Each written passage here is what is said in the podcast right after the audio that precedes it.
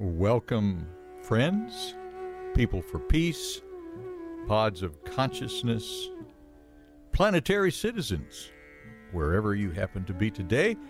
Uh, I'm Dick Dalton, your host for this session of Global News in Social Artistry. Global because, uh, well, it can't just be local, and it can't just be global because we're all connected. So I, I just like that word global. And social artistry, well, uh, to me, that means uh, building a more humane world, starting with ourselves, uh, starting with our family, our community, our, our state, you know, just keep going on up, our, our universe. yes, yes.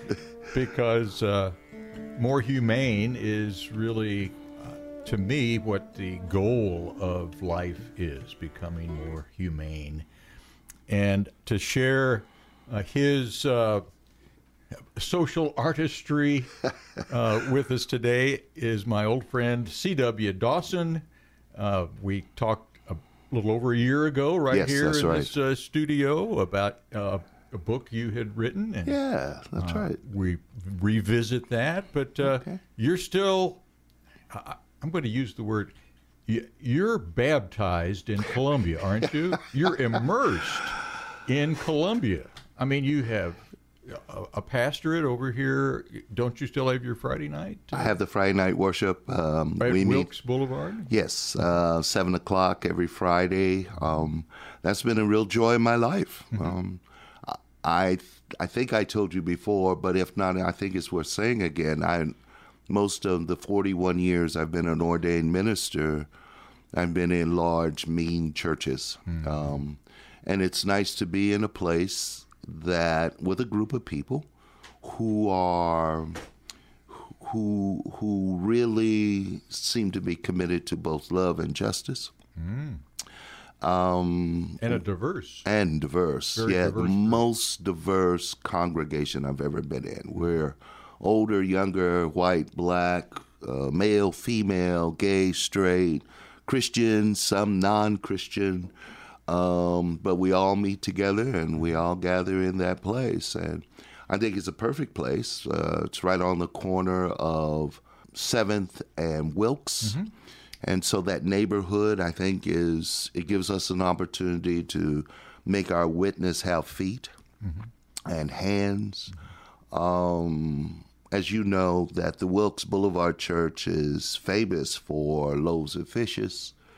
Um, they serve through Turning Point and, and Loaves and Fishes. They serve uh, every day, dinner every day, and from 100 to 150 people They're at the facility. at the facility, and um, different groups volunteer to participate in that that endeavor. So I, it fits us. I think we fit them. Um, I'm grateful that they've allowed us to meet there. Um, so yeah, it's been a very good, good, good experience. Mhm. And you have, uh, you've taught classes at the Crossing. Uh, Oh, yeah. Classes with uh, Columbia College. Yeah, it, it seems like, um, well, with Columbia College and with Moberly Area Community College here in Columbia, uh, you know, that that's my gig. Uh, that puts beans and potatoes on the table. Um, and they've been quite gracious. Um, you know, I'm their, I'm their, I'm their adjunct um, at both places. Um, you know, adjuncts don't make a whole lot of money, but we make enough to keep our heads above water. That's why you said beans and potatoes instead of steak and. Uh, Yes, that's exactly right. That's exactly right. But um, the classes keep filling. Um, what's a, a name for your class? Philosophy of religion? well, Or do you just. you know, at up? this at at the junior college level, I teach ethics Okay. and logic. Because you have a PhD in philosophy Yes, from that's right. Yes, that's right. And uh, They tell as- me, as, they say that you're the first They- black man. That, yes, to receive a PhD in philosophy uh, in the history of the University of Missouri. So far, they haven't found anyone else. So I guess I am. at least that fessed up. yeah, that's right. Um, but that was an interesting experience. Um, you know, my my previous graduate work had been uh, at Princeton in theology.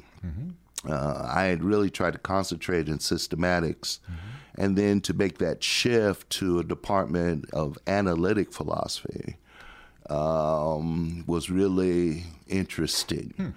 um, I, I think most of the faculty um, was happy I was there.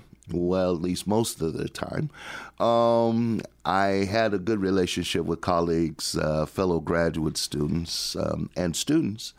Uh, after the first semester, they gave me my own class. And so, but I, you know, I think it's because I've worked on my oratorical skills for years. So I'm very comfortable in a classroom.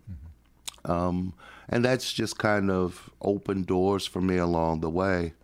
Um, so currently, uh, I, after the PhD, I, um, I I was on tenure track at Bethune Cookman University in Daytona Beach, Florida. Um, and it was there seven years, received tenure, promotion, but changed presidents, and you know you have to shake things up, and so. I was I was graciously asked to leave, and uh, we came back to um, Missouri, uh, my wife and I, and started Dawson Journey Ministry, and just been doing our thing ever since. Might I mention that there was also some undercurrent things going on in Florida that were troublesome. It was troublesome. It was troublesome. I um, It was difficult to be quiet. Right.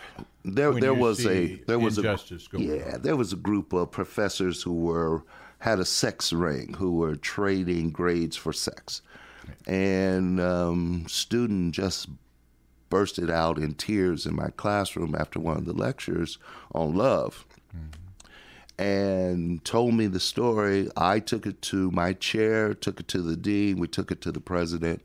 Long story short, when the FBI Highway Patrol, law enforcement came and confiscated those particular persons' computers.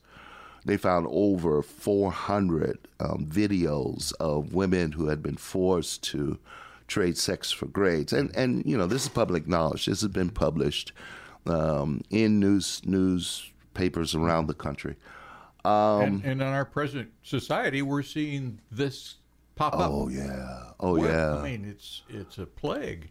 It's a plague, but it's a plague of power. Um, and you and I and our listeners know that most acts of injustice of this kind really is about power and control. Um, the good thing is those four people were busted. The bad thing was that I didn't get them all. And so in the end, they got together to um, put together a very uncomfortable um, and false report about me, um, which led for me having to leave. I- I I was hurt, bitter, upset, angry about that stuff for a while, as most human beings I think would be. Um, but I've learned in the life process that it was a necessary pain in order for me to grow. Coming to Columbia has meant that traditional modes of existence are not available to me. Therefore, I have to be creative. I have to use imagination. I have to have faith just simply to survive. And not only have I been able to survive, we have been able, I think, even to flourish. Mm-hmm, mm-hmm. Wonderful. Yeah. Do you know why you're here today? Well, they said this old country boy wrote an article that's worth thinking about. Um, that's a new development in my life. Um, I Yeah. never Columbia, ever Missourian. Columbia, Missouri, and I'm a weekly columnist for them.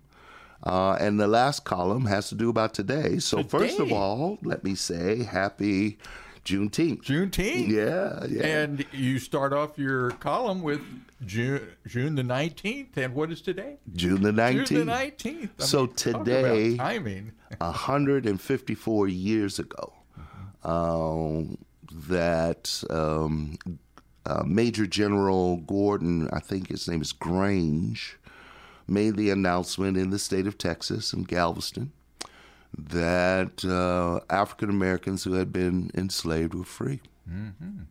Yeah.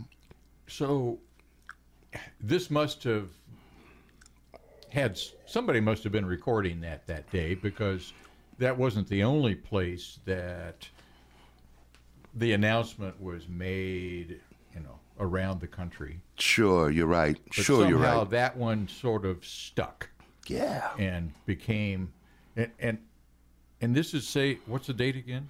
So, mm, so Grange, 1865. he showed up 1865. The Emancipation Proclamation was was January 1, 1863. So two and a half years later, Grange shows up in Texas mm-hmm. um, to make the announcement. A, a number of theories. It's fascinating just to think about it in on a number of levels. Mm-hmm. First of all, what took two and a half years, right? Um, some people think that there was a messenger at the announcement of the Emancipation Proclamation in 1863. A person was sent to Texas, in particular, to the Confederate States in general, but that person was killed.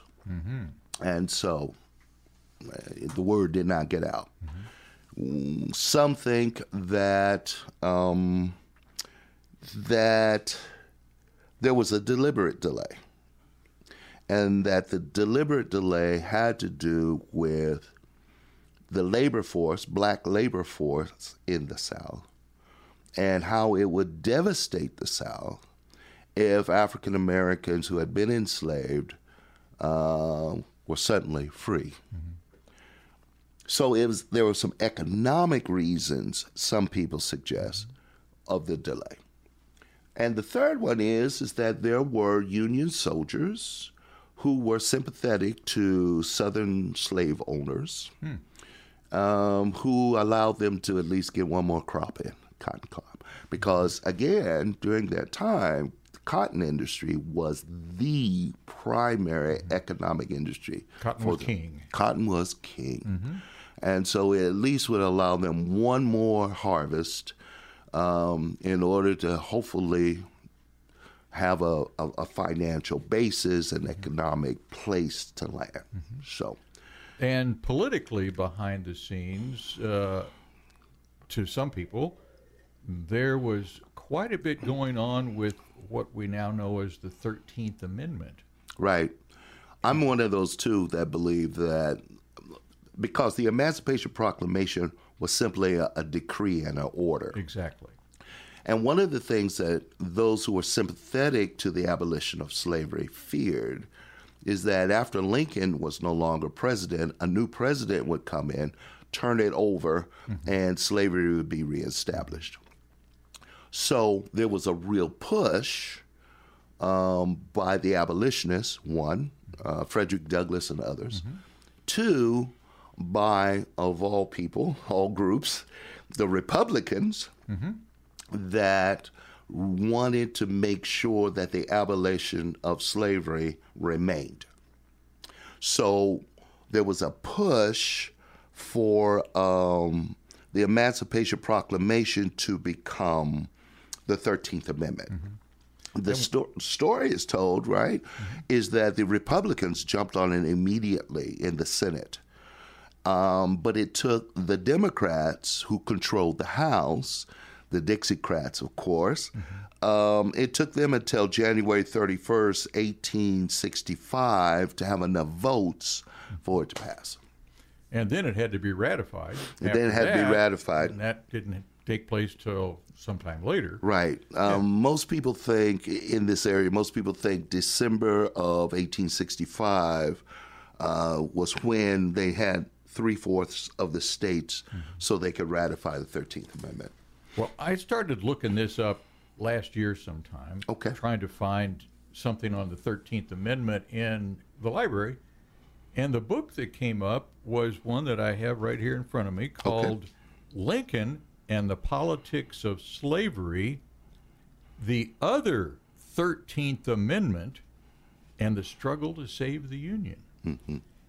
Mm-hmm. And lo and behold, brand new to me, as we as we both know, sometimes a history class doesn't touch on everything it needs to touch on. Right. The first 13th Amendment in 1861 was written to guarantee that slavery would be institutionalized in the states that already had it. right. That meant if that got passed and ratified, well, that becomes part of the Constitution, Sure. and we have slavery forever Sure. Sure. uh, until you know somebody overturns it. But so that was prior to the war starting, Yes. and then the war starts, Yeah. and so we have wow, okay, now we have whites killing whites. Yes. and it's over economics, but the economics is based on who is doing the work, Right. and blacks are doing the work, Right. and so uh, this is just awful. Right. And so we have our northern tier state Republicans, particularly a guy in Ohio named Ashley, that was passionate about abolition and uh, was writing a very uh, uh, thoughtful 13th Amendment that was just the opposite Right. of that first one. Right. And so, as you've described, then, uh, over time, well, we had the proclamation, uh, Emancipation Proclamation, but then this Excuse me. 13th Amendment that we see now uh, came into being uh, toward the end of the war. Right. Well, a couple of things are interesting to me. For instance, um, growing up, there were always two stories for me. Growing up in a country that uh, had a real push for first generation integrationism and going to public school. It was always that Abraham Lincoln was the emancipator of slaves. It was the worst mistake they did was to teach me how to read. And so then I began to read for myself, and I found out, for instance, the letter that Lincoln sends to Horace Greeley that if I could save the Union without freeing the slaves, I would do so. But he also goes on to say, if I could save the Union without with freeing the slaves, I would, on and on. Mm-hmm. So, in further reading, what I've learned is that for Lincoln, the number one uh, concern was the Union, not the emancipation of African Americans. Lincoln would publicly say, and even in his first inaugural address says, he has no intention of dismantling slavery. But privately, people are saying that he's working on an emancipation document. Maybe so. The other narrative that's told with with families who stay connected and continue the narratives from slavery. Remember, my father was the first, and his siblings, freeborn people in our family. Oh, your father. So my father. So the stories of slavery and all of that took on a very different character. That that Lincoln was forced to abolish slavery with the war. The Union was getting its butt whipped by the, by the Confederacy. They did not win a battle until Antietam. Hmm. With the first shot at Sumter, the Confederate armies was were were just beating the devil out of the Union Army. The second thing is is that the war lasted longer than people anticipated. They thought it was going to be a quick kind of thing. Uh, the third thing is the war had no moral ground to stand on. And so, by including the abolition of slavery, now the Civil War at least has a moral context Um, and and even though my critics um, of my my column say that I'm, I'm misinterpreting history, the fact of the matter is is that in the North we're seeing the embryonic stages of an industrial revolution. Oh yeah. And and northern industrialists knew that if the emancipation of African Americans who had been enslaved in the South went through, they had a real opportunity to add to the workforce in the North. Mm-hmm. And so, again, we have this uncomfortable bedding mm-hmm. of moral impetus with economic uh, desire. Right? Sound uh, different than today? Uh, no. no. I mean, come on. Isn't it? Uh, I, I don't mean to cause a problem, but isn't it funny? We want to build a wall mm. to keep out all of those drug dealers, prostitutes, and, you know, as if every Latino must be that, right? Mm. Mm. But the fact of the matter is, if you've ever lived in any other place in America, you know that drugs come in from everywhere. Mm-hmm. Right? Mm-hmm. Yeah. Uh, that it's so you know. Um, and why do we uh, why do we have such a society that is so dependent upon the drug culture? Uh, and I think we're in pain. I think it's a way of self self medicating. Yeah. And I think that the people who fund the movement of drugs in this country know that it's a quick money fix. Mm-hmm the opiate people who put together the opiate synthetics that are just about devastating mm-hmm. America, they yeah. they made a whole lot of money. oh yeah, and they're they're being called on that now. Yes, Hopefully finally, more and more. Yeah. Yes. So yeah, I I think. Uh, well, my my father never said that Abraham Lincoln freed the slaves. He said that they fired him. He fired them um, and that you know there was also this promise of 40 acres and a mule, mm-hmm. which I don't know anyone who received it. Mm-hmm. Um, so yeah, there there are some other stories and narratives that go right. on behind this that that we didn't get in school. Well, I thought one of your your critics was showing the way white people have been taught history. Sure. When he said that we, the U.S., was leading the way in getting rid of slavery. when we were the, the last country to, and we had to have a war. Yeah, that's right. For it to happen. Sure. I mean, France had done it already earlier. Sure. Uh, England, uh, everywhere was, hey, this is stupid to have slavery. Yeah, well, you know that person. Uh, first of all, he likes to ride my coattail because it makes it gives him an audience to talk to. Uh, second, because nobody else will listen. Secondly, is again, I think you're right. He um, he he is representative of a of a narrative of American history. Oh, yeah. And about who we are. It's a, a white supremacist narrative, but sure. hey, I'm white. They say I'm just as uh, victimized by my culture as anybody else because I'm taught all of these things that make me think I'm somehow different. Sure, sure. Uh, or at least they tried to. I somehow they were. I had personal experiences with people that made me question that. But yeah. Yeah, and I think it's uh, you know um, you mentioned the fact that I I'm I'm in the third year now of teaching on a course at the Crossing, mm-hmm. and you know it is the large mm, uh, mega church for Columbia.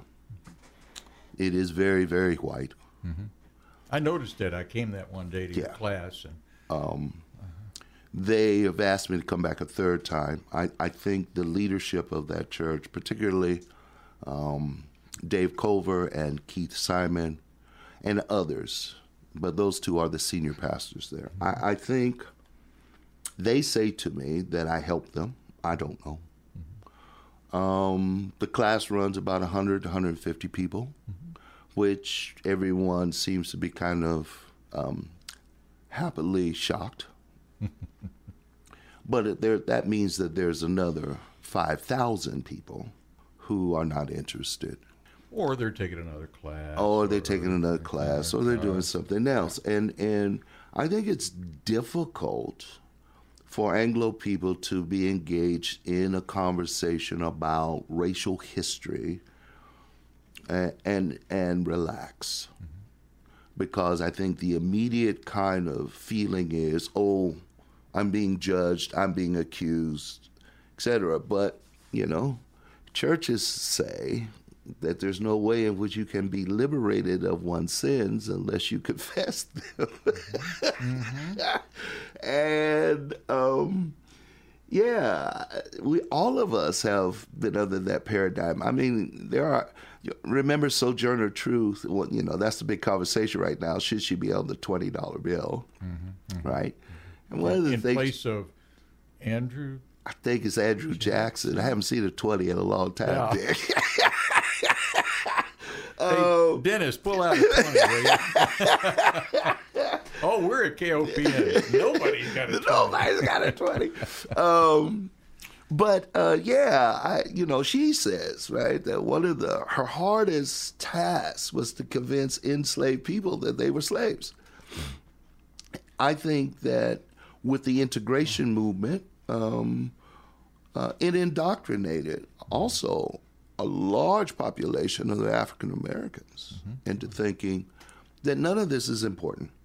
If you look at, for instance, the history of Juneteenth, in the very beginning, when those first four African American pastors in Houston put together eight hundred dollars, um, I think they purchased something like hundred acres. No, I'm sorry, ten acres, and put together Emancipation Park. Emancipation Park. Park. Okay. um, in because of you know the emphasis of the Emancipation Proclamation happening. So Juneteenth really took off in Texas, but you know people are connected, and so it took off in throughout the Confederate states. Before we get too much into Juneteenth, Okay, I'm going to. I would like us to take a station break. sure. I'd like to let people know again that you are C.W. Dawson, Yes, uh, Reverend C.W., Doctor C.W., whatever, uh, just C.W. CW. will do, and that uh, you're here, and we're going to talk about emancipation and Juneteenth, and not just black emancipation, but white emancipation yeah. in the second part of this session. Okay. So we'll be back in just a moment, folks, with more local news and social artistry.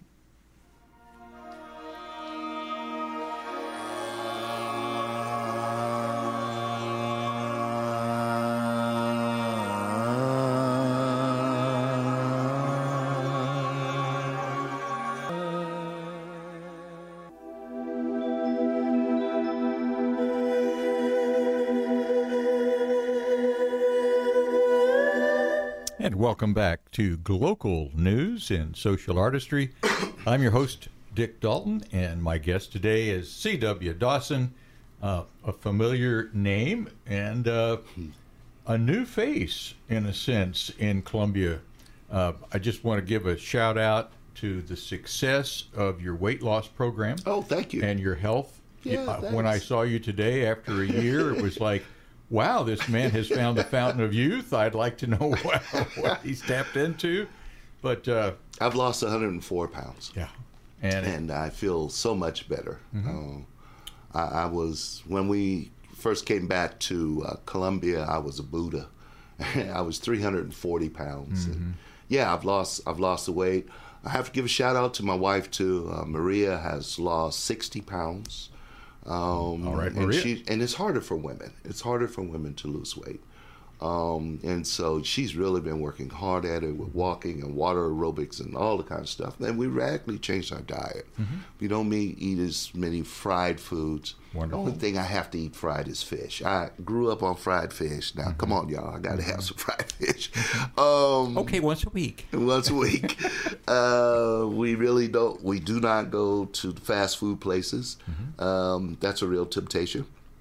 But uh, we we've really been working on it. Really been working on it. Okay, well, we're going to have you back every year, and we're going to make sure that you keep working and, and Okay. you'll have another uh, improvement to show. An enlightenment. yes, another enlightenment. you will be emancipated even from more pounds. That's right. You know, I love this word emancipation. It it, it it's it says it means freedom, I suppose. Right. Free from something. right. And, freedom to something. Well, yeah. Hopefully, it's the uh, bridge from one state to another. Right, right. And I think that's real important um, when we think about this this celebration, because yes, it is about freedom from legal slavery in America. Legal slavery, Legal, legally owning yes, someone. yes, mm-hmm. and as and and freedom to think about myself mm-hmm. in a new way. I'm no longer property. I I am a full person. Mm-hmm. Now, notice after the Emancipation Proclamation and the 13th Amendment, we get a series of things that try to deny that freedom too. And so Jim Crow laws, for instance, are put together. Segregation is at its worst. Lynching starts. But there's still this opportunity as an individual to find ways to express my humanity mm-hmm. and to take on the awesome responsibility of freedom. And let me give an awesome example from Texas. Okay. Did you know that Lincoln University of Missouri was started by soldiers in Texas at Oh, the end right. of the war that decided they wanted to start a, an institute, a, an, a Yes. freedom education for blacks back in Missouri. A white officer uh, worked with them, and they cobbled together their monies and their their vision, and we have Lincoln University of Missouri. That's exactly. I, I had forgotten that. And came right out of Texas, Right. right out of where Juneteenth got started. Mm-hmm. I, I, I would when you mentioned Texas and all of this, I just got all bubbly with uh, Sure. with that practical example of what freedom meant. Right.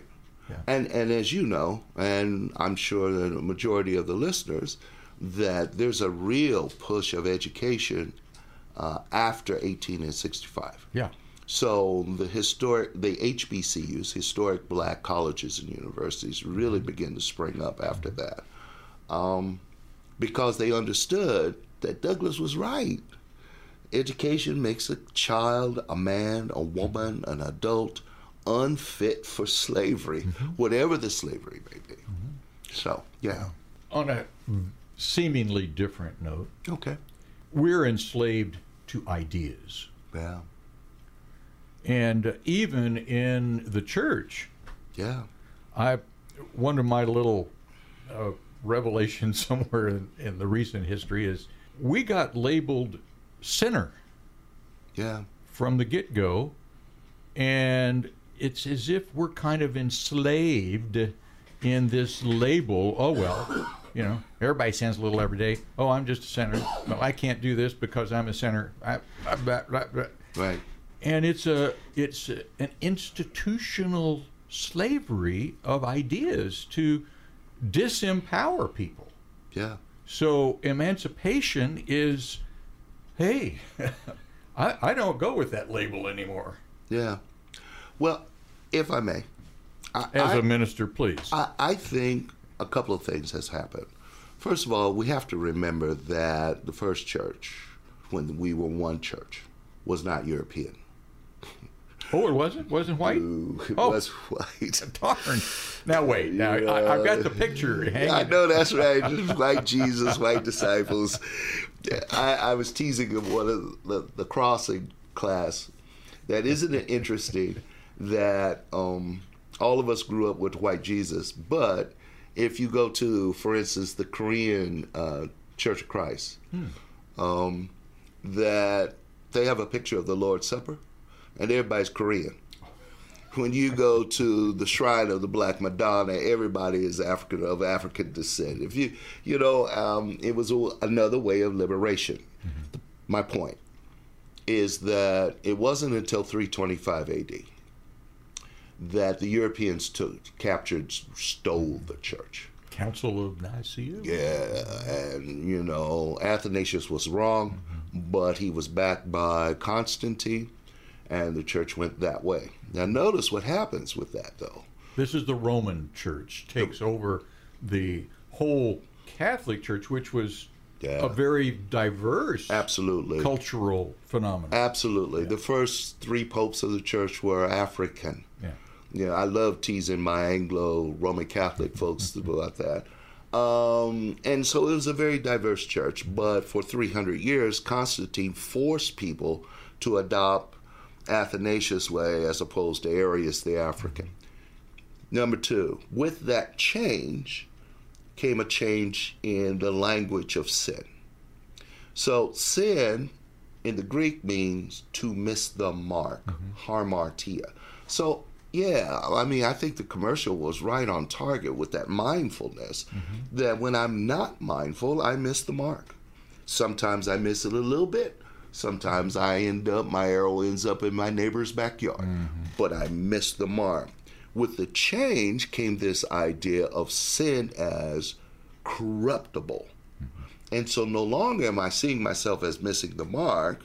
Now I'm this horrible, dirty, rotten person mm-hmm. um, that I have to find, you know, whether beating myself or acts of contrition, on and on and on, which did not help the human predicament. No. No, I'm guilty before I'm even five years old. And if you notice, that's the first thing the slave masters and the slave hunters did to Africans. See, Africans, all Africans who came to the United States were not ignorant of Christianity. There was a church called the Coptic Church that was mm-hmm. doing evangelism even before Muhammad and Islam, mm-hmm. peace be unto him, mm-hmm. was spreading in the continent. So there were Africans who understood something about Christianity that was radically different from the slave owners. What they couldn't understand is how could these people who call themselves Christian do me like this? Yeah. Right? Right. So, and they had a very different hermeneutic. They understood something about Christianity was about freedom, and yet you're telling me that slaves obey your masters. I mean, something's wrong here. And so, my problem, my issue with the contemporary black church, let alone the Anglo church, but the contemporary black church, is that I think too often we have been seduced into being the white church in blackface. Ah, yes, of course. Yeah. And so, no wonder we can shout and sing and do all those things on Sunday. And the dope houses are not going out of business. Our people are not, you know, well, our families are in turmoil. Um, our people are feeling hopeless. But we so we can sing and shout though on Sunday. Yeah, and that's uh, sort of like this is what makes us who we are. Is we can uh, let me do make a derogatory statement. We can shuffle fast. Oh yeah, I mean, it, it, and and so and, and get approval. oh yeah, whites. Oh oh, you're White people, man. That was geez, you guys are really emotional. You're on fire. yeah. I wish my Methodist church could be as on fire as yours. Oh, Another angle. Uh, all right. God, I believe to you is a spirit. Is that correct? Well, yes, God is a spirit, but um, but the manifestations of God for me. Uh, let me let me go back. Rather, I'd, I I prefer to think of God as an ultimate reality, and so the manifestations of God for me are both male and female. So I literally pray sometimes Father, sometimes Mother, mm-hmm. sometimes mm-hmm. both, mm-hmm. and sometimes neither um, because that's another kind of capturing paradigm, right? If God is only male, then all females are secondary, But if God is a spirit, God's not male nor female. female.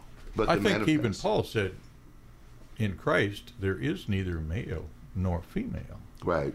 Slave nor Scythian, Greek nor Scythian, Oh, right? and that too. Yeah, yeah, yeah. we we kind of leave that part out sometimes. Well, you know, now we gotta Did go. Paul say that?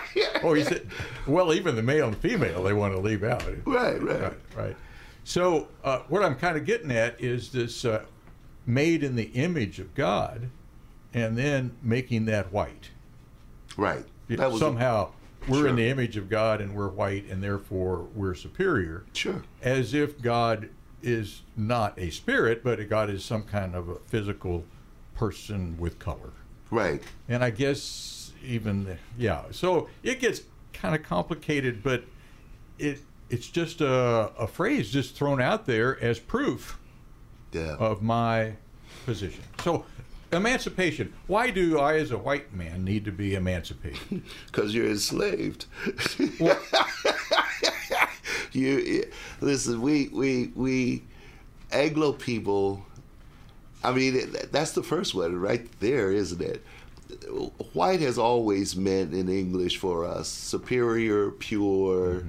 on and on and on. And mm-hmm. so when so when individuals call themselves white, either consciously or unconsciously, they're calling themselves superior.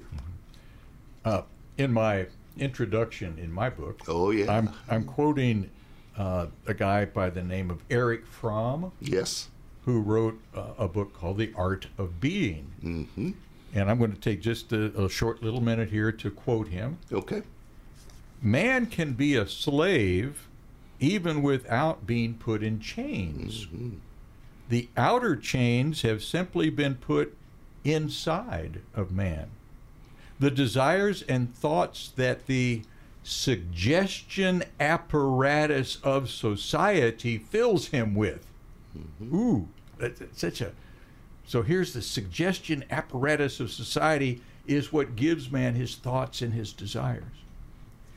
And they chain him more thoroughly than outer chains. hmm This is so because man can at least be aware of outer chains but unaware of inner chains, carrying them with the illusion that he is free. hmm He can try to overthrow the outer chains, but how can he rid himself of chains of whose presence on existence he is unaware? Which is just what you were saying that the slave, ex slave, had to be taught what slavery was. Right. Right. You, don't. And and we hear this in multiple places, Mm-hmm. right? And, and Fromm is not talking to black people No, no, alone. alone. He's, his He's talking- audience is mostly white, European. Right. And I think to American. the whole human condition, right? So you have someone like Fromm, you have either on the other side or another side, um, existentialists, atheistic existentialists like Jean Paul Sartre, um, who say we have to make a decision whether we live for ourselves or in ourselves. And in means according to the dictates of, of the social constructs all around us that hold us in slavery. Um, all the way to people like um, um, Maya Angelou, who talks about "I know why the cage bird sings."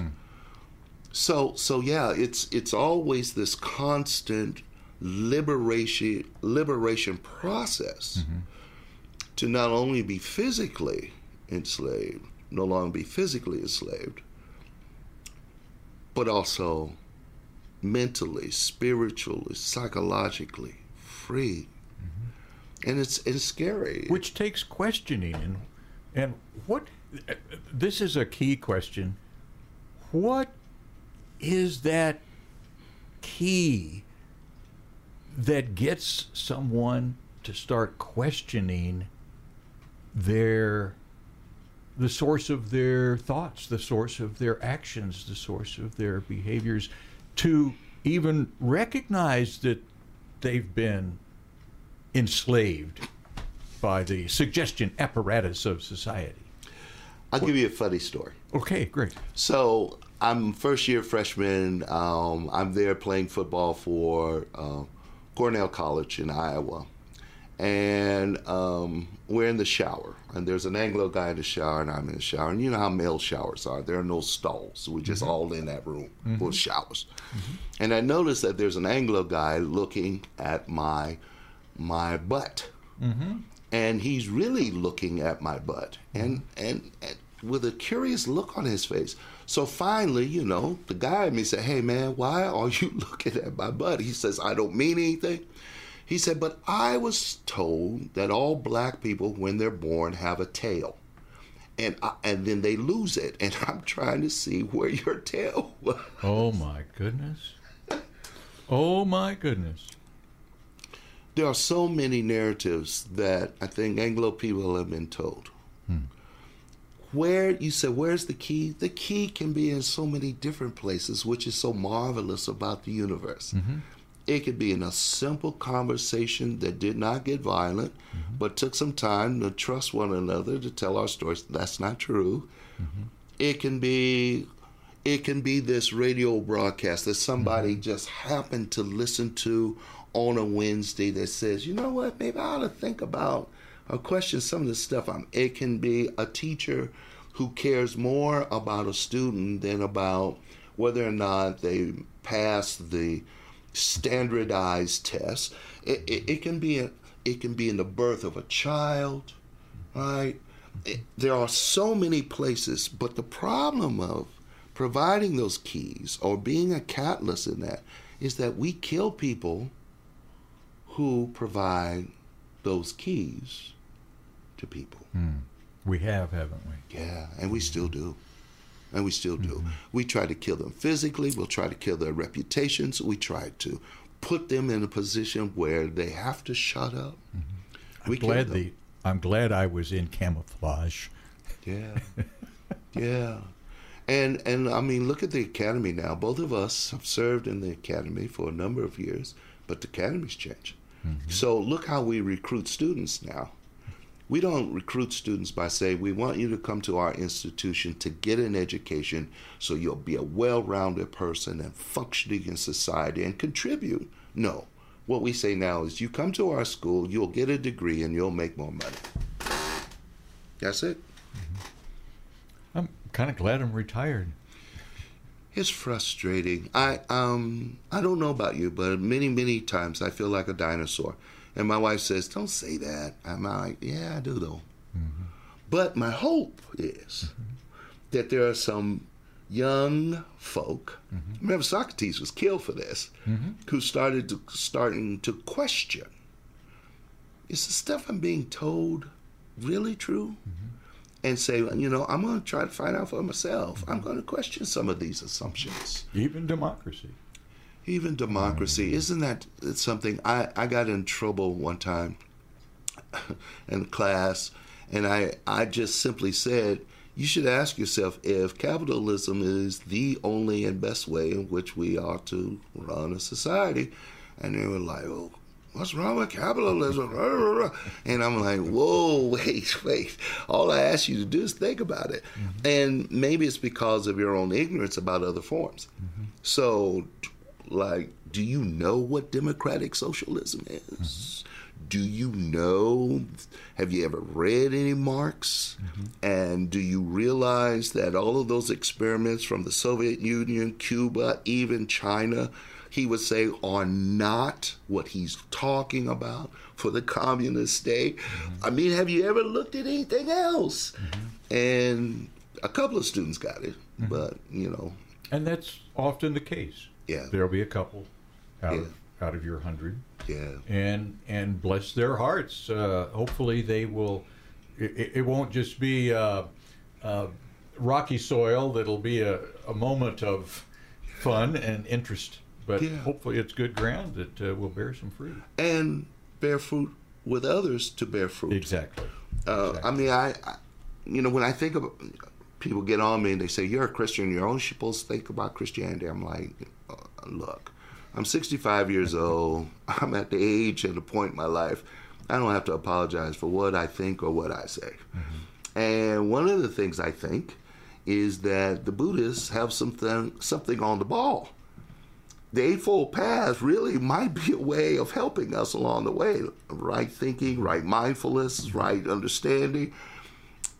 But the bottom line comes from the full fourfold path, right? And number one is our egos. we can get past our egos. Mm. We could be on our way. That's what kills Oh, that's a that's going to be a whole another hour, isn't it? Yeah, that would be more than we can do. But anyway, I think for Anglo people to to attend Juneteenth celebrations is a way of of hearing a narrative another way, mm-hmm. of And- participating in their own liberation. Is there one today here in Columbia? A Juneteenth celebration? The majority Juneteenth celebrations is in Jefferson City. Oh, I, I, I I'm have in Jefferson heard there are some acts here, but my hope is is that all of us who do all this talking can get together and Mm-hmm. organize a real Juneteenth celebration next year. all right. Yeah. All right. The call is going out, folks. Yeah. C.W. Dawson wants uh, to have like-minded folks uh, help get together and And have a big next one year here. have a big Juneteenth celebration, maybe with KOPN's support. Wouldn't that be something? Yeah. That would be wonderful. Would be KOPN supports this community, and uh, we appreciate the support that the community gives to us here at KOPN. And Absolutely. with that plug, we're going to say thank you. Thank you for Again, having me. friend, Thank you it's for allowing great. me this opportunity. And you can find Really. CW on uh, in the Columbia Missourian every what uh, every Monday. Uh, comes out uh, Tuesdays, Tuesdays. online and hard copy on Wednesdays. Okay. Yeah. And uh, you can go online and find all of his past uh, columns and Right. get all stirred up and uh, One way or another. one way or another. That's right. And leave your comments. yes, please. Okay. Thanks again. Thank been, you. Been a real Thank you, pleasure. Next week, uh, we're going to be talking to a woman in Hawaii uh, who was here just a few weeks ago, or just this last week, and she's an old student of mine from uh, Lincoln and a fellow actor in uh, theater and community theater. So uh, we'll have Regina uh, Walker, Regina Blanchard Walker, on the show next week and find out how she's a social artist uh, in her way of building a more Very good. humane world. Very good. Look forward to having you back, folks. And remember, wherever you are, that is your world. Please leave your world more peaceful, uh, cleaner, and more loving than you found it. Because if it is to be, it is up to us. So take care. Talk to you soon.